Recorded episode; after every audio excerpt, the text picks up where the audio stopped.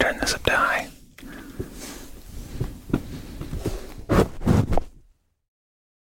They say that this space can make you like people go crazy. I, it's not really true, but I think I could see why some people would um, not want to be in here for a long time.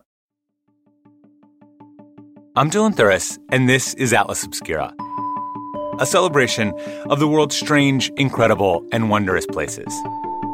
Today, we're going to a sleepy residential street in Minneapolis to experience the Orfield Anechoic Chamber, a room inside another room, inside a concrete bunker, inside a laboratory. A room once known as the quietest room on Earth. After this.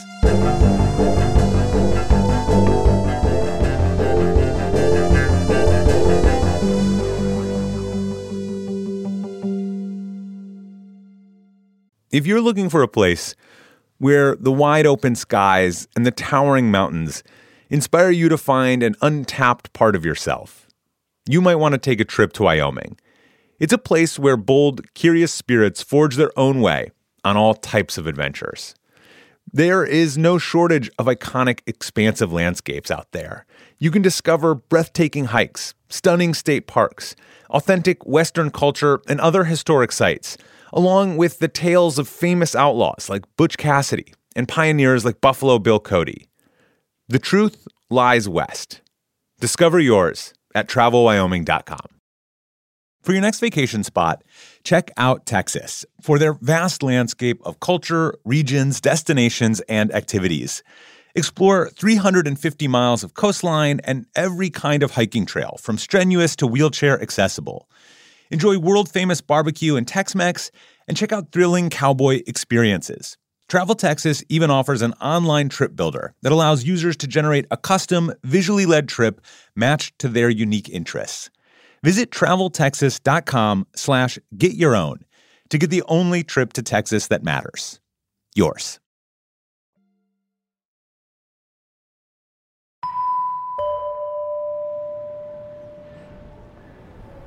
So I'm here at Orfield Labs. Uh, it is in what neighborhood are we in?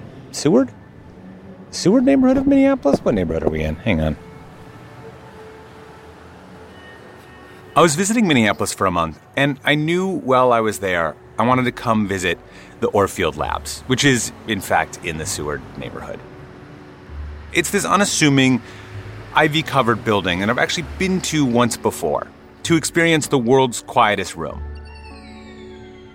Technically, since I've been there, it's actually been surpassed by another anechoic chamber, but for a whole set of complicated reasons I'm not going to go into, it's probably still the quietest room on the planet. Or at least, it's definitely one of them. Anyway, I wanted to visit it again. But I was also interested in the history of the space. Because for a building known for having one of the quietest rooms on Earth, the place we're visiting today actually has an incredible acoustic history. In the late 1960s and 70s, it housed a recording studio called Sound 80, where artists like Bob Dylan, Cat Stevens, and Prince recorded some of their most iconic work. Besides that, it was also home to one of the first digital recording studios in the world. They were recording Cat Stevens' last American album, and I sat in on the recordings. That's Steve Orfield, Back then, Steve Orfield was working as an architecture consultant specializing in acoustics and lighting. And because of his work in sound, he enjoyed a front row seat to those famous recordings. Steve worked with Sound 80 for a while, but eventually Sound 80 folded. And in the early 1990s, Steve bought the building and set up his own lab to research sound and other sensory experiences. Steve's company, Orfield Laboratories, uses that research to advise clients on building and product design. They've been pioneers in something called psychological acoustics. Acoustics is the, is the sound the product makes. Mm-hmm. Psychological acoustics is how do you feel and what do you believe as a result of hearing that sound? Mm. So when you listen to a Harley, does it sound powerful? Mm-hmm. And if so, why? Mm-hmm. Does it sound exciting? And if so, why? And and what's the demographic that believes that? Orfield Labs has four separate studios, each with a unique acoustic setup. They can use these rooms to measure noise levels, sound quality, and other sonic characteristics of different products. So there's the super quiet room, known as the anechoic chamber, which eliminates echoes. But just down the hall, there's its sonic opposite, a giant room designed specifically to reverberate sound. Yeah, it's it's called a perfectly diffuse room. Okay. Okay, so there are two extremes in acoustics. Yeah. There's the perfectly diffuse use, which is 99 point something reflective. There's the perfectly absorbent, like the anechoic chamber, hmm. which has no reflection. Mm-hmm. Okay. The perfectly diffuse room is covered in hard reflective surfaces. Hanging from the ceiling above us are these big curved metal panels. And with nothing to absorb the sound, anything you say or do creates these magnificent echoes. All right, I'm going to go in the corner and scream, and I'm going to sort of point the microphone behind me. Ah! Wow. This is a cool space. It's fun to be in here. Next on the tour, and kind of the main attraction, for me at least, is the world's quietest room. And let me tell you, it looks incredible. Every single wall, including the floor and ceiling, is lined with these big foam wedges. It has a kind of almost, um, I don't know, it looks like maybe you're entering some kind, some kind of devious uh, dungeon of some sort. And then and then the the floor itself is not really the floor. It's floating in the middle, kind of the middle of the space. It's on kind of a almost on a springy. Uh, You know, when you walk, the floor kind of bounces a little bit below you. It's almost like walking on a trampoline. It's so that people can walk into the middle of the room without stepping on the wedges below. And the wedges on the walls and floor and ceiling, they're designed specifically to absorb and deaden sound waves. On the other side of the walls, there's another set of walls. And outside of those walls, there's 12 inches of concrete. No sound gets in or out. I asked Steve to give me a few minutes alone, just me and the wedges. Okay, Steve is going to shut me in the world's quietest room in the chamber. Uh, and I'm going to spend some time in here. Okay, and I'll be back in 10. Okay. Okay, he's shutting the door. and light goes off. oh man.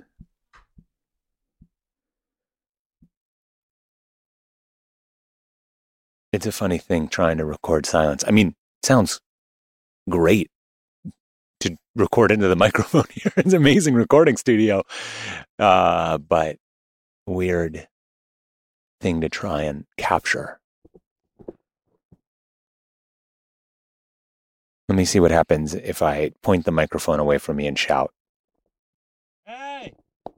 Hey! Yeah, you can't really. Oh man, no one would save me.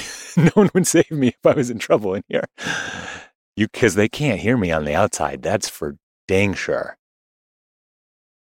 Hmm. If you sit in here for long enough, you can start to hear because you can't hear anything else. So you start to hear the sounds of your body really distinctly. I'm going to see if I can kind of tune into that that sensation. I got the mic turned pretty much all the way up.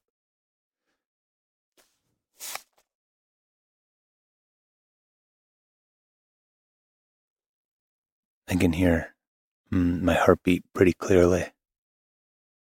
Once you're in here, it feels like you've never been in a quiet space in your entire life. It's crazy. It's like you're suddenly aware of how loud every space you're in normally is and the kind of power of a quiet space and tuning into that that interior soundscape that you don't normally is drowned out by the other sounds. That's the sound of me like rubbing my eye.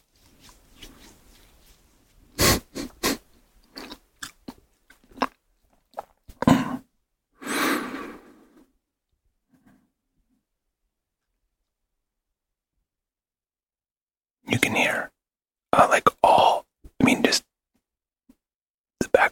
noise of your own ears. I don't know if I'm hearing like the my blood rushing. I don't know what that is.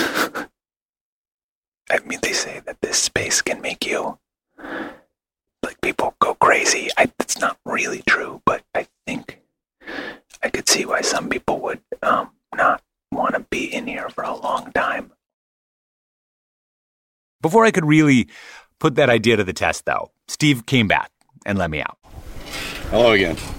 That was great. That was great. I uh, Did you fall asleep? no, I did not fall asleep, but I definitely felt the strange and profound effects of being in a truly quiet space, both the good and the bad. I could see why it would bother some people after a certain amount of time. You know, I mean, I don't think. I mean, just to clear up a, a long held myth, are people regularly going crazy in this room? No, but they never did. Yeah.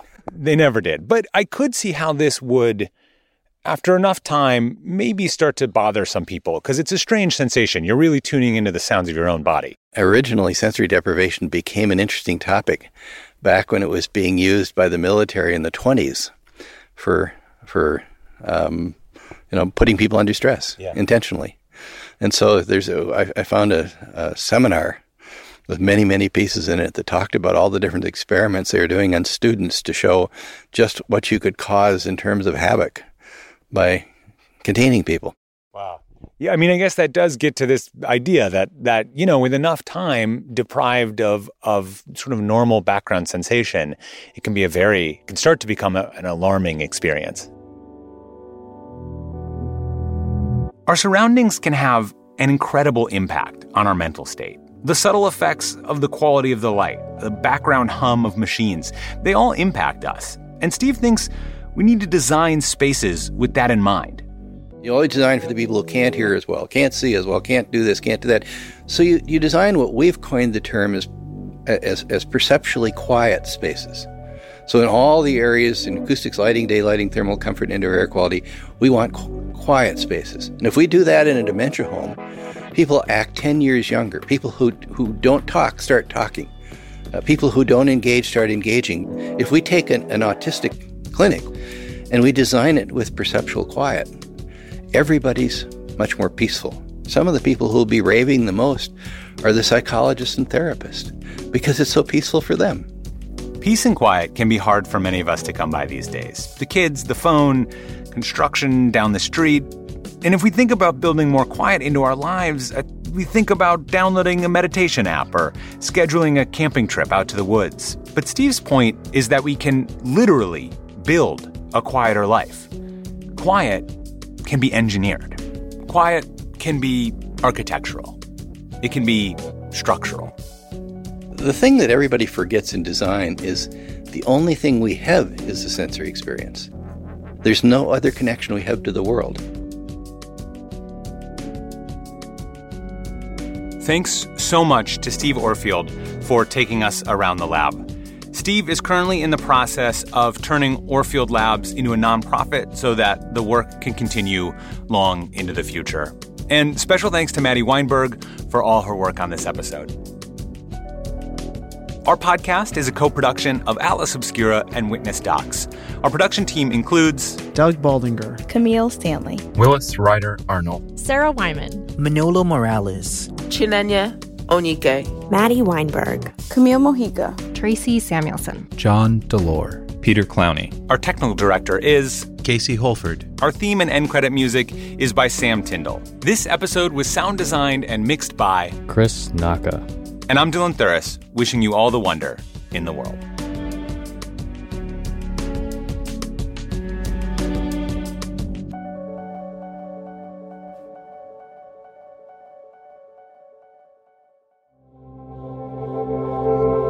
Witness Docs from Stitcher.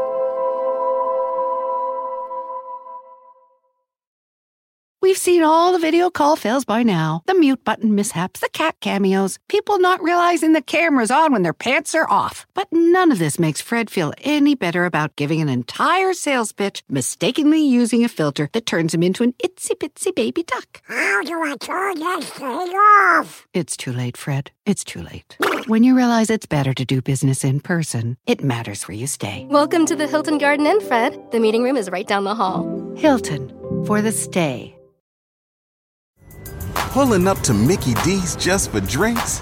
Oh, yeah, that's me. Nothing extra, just perfection and a straw. Coming in hot for the coldest cups on the block. Because there are drinks, then there are drinks from McDonald's. Mix things up with any size lemonade or sweet tea for $1.49. Perfect with our classic fries. Price and participation may vary, cannot be combined with any other offer. Ba da ba ba ba.